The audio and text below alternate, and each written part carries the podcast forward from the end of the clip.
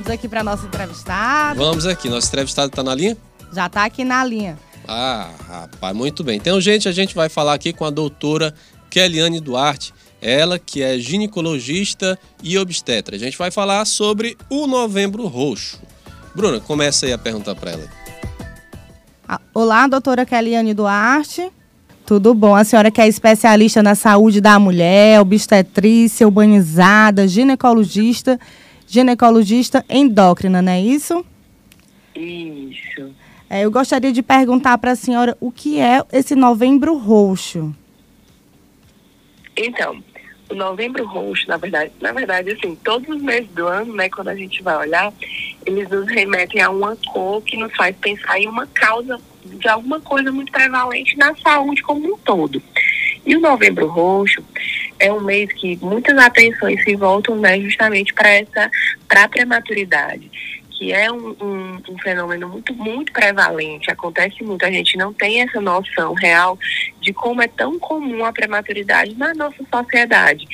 E é uma, uma situação, uma condição que vai é, deixar muitas mães, vai marcar muitas famílias, porque bebês prematuros são bebês que vão nascer, que vão pre precisar de mais cuidados, vão precisar de mais atenção, vão precisar de mais é, maiores dedicações em relação à sua saúde quando a gente fala é, em, comparado com bebês em relação ao geral, né? E aí, para a gente falar de prematuridade, a gente tem que entender o que, é prematuridade, né? Então, o bebê prematuro é aquele que nasce antes de completar 37 semanas de gestação. E aí, em novembro, muito se fala, né, muito se bate nessa tecla da prematuridade justamente pelo, por ser comum. Se a gente for pensar em números, um em cada dez bebês que nascem, ele nasce antes de 37 semanas, é um bebê prematuro. Então, por isso que em novembro a gente fala muito, chama muita atenção para isso, tá bom? Uh, doutora, aqui é o Vanilson Brito.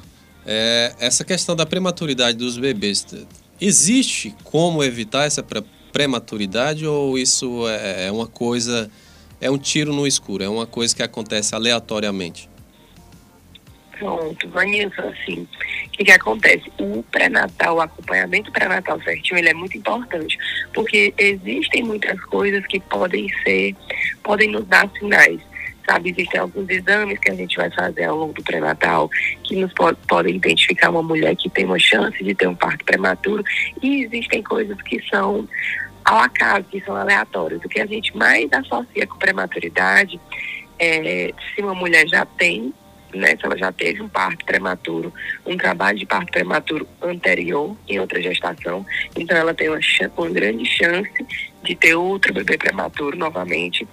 Mas assim, infecções infecções são muito relacionadas a, a, trabalho de parto prematuro. Então, por isso é muito importante todos os exames, todo o rastreamento que a gente faz durante o pré-natal.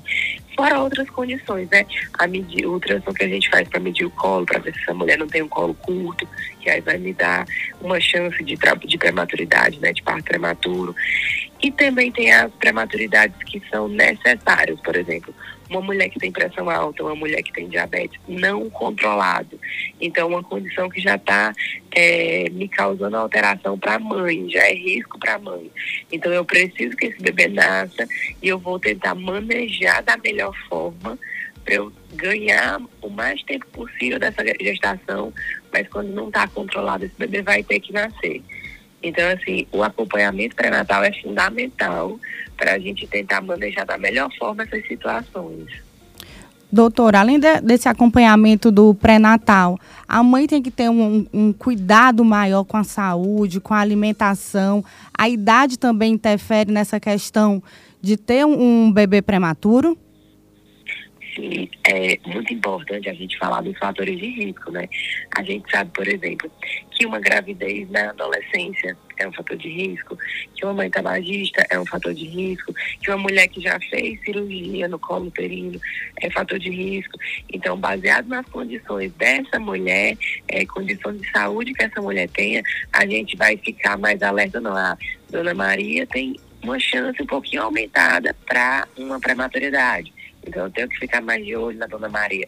E a gente sabe que assim, é, a atividade física, uma, uma, quando você já engravida, né, o planejamento reprodutivo, quando você se programa para engravidar, quando você evita uma gravidez não planejada na adolescência, principalmente, quando você engravida, por exemplo, uma mulher que já tem algum problema de saúde, mas ela vai tentar controlar todos os seus, seus hormônios, suas taxas hormonais antes de engravidar, tem uma menor chance de ter alguma complicação quando ela é uma paciente que tem hipotiroidismo, quando ela é uma paciente que tem diabetes e engravida sem estar planejada de repente essa, essa doença que ela já tem de base não está compensada, não está controlada. Então tudo isso é muito importante. Doutor, e a partir do momento que nasce esse, esse bebê prematuro, quais são os cuidados especiais que, que a equipe médica tem com esse bebê prematuro e com a mãe? A gente sabe que quando nasce um bebê prematuro, por exemplo, a gente está na maternidade, né, a gente está internando uma paciente em trabalho de parto e esse bebê é prematuro. Então, é, um, é uma, um, uma paciente, é uma situação que a equipe já vai ficar mais em alerta Depende muito da idade gestacional, de quantas semanas essa mãe está. Porque, como eu falei, prematuro é aquele bebê que nasce antes das 37. Mas tem o prematuro que vai nascer de 36 semanas e tem o prematuro que vai nascer de 28, de 29. São dois bebês prematuros, mas são bebês completamente diferentes. Então, quanto mais prematuro, ou seja, quanto menor a idade gestacional, mais mais tensa, mais atenção vai merecer essa situação. Porque não tem como a gente saber como esse bebê vai nascer. Mas a gente sabe que um bebê prematuro é um bebê que tem grande chance de precisar de cuidados de UTI. É um bebê que grande chance de não ir de alta com a mãe, ou seja, ele vai precisar de mais tempo de internação.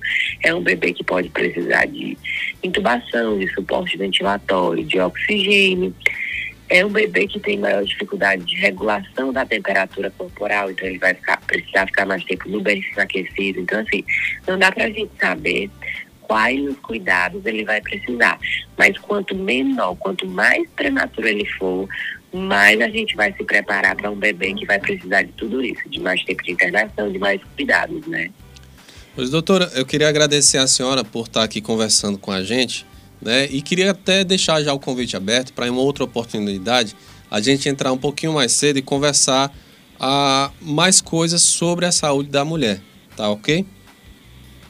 Pronto, Vanilson. Imagina, eu que agradeço a oportunidade e precisando, estou, estou aqui à disposição para as próximas vezes. Está ok, doutora. Obrigado. doutora, a senhora pode deixar também sua rede social, né? Para as pessoas procurarem, né? E tirarem algumas dúvidas também sobre essa questão e outras questões que a senhora possa debater nas suas redes sociais sobre é, a mulher, né, a saúde da mulher.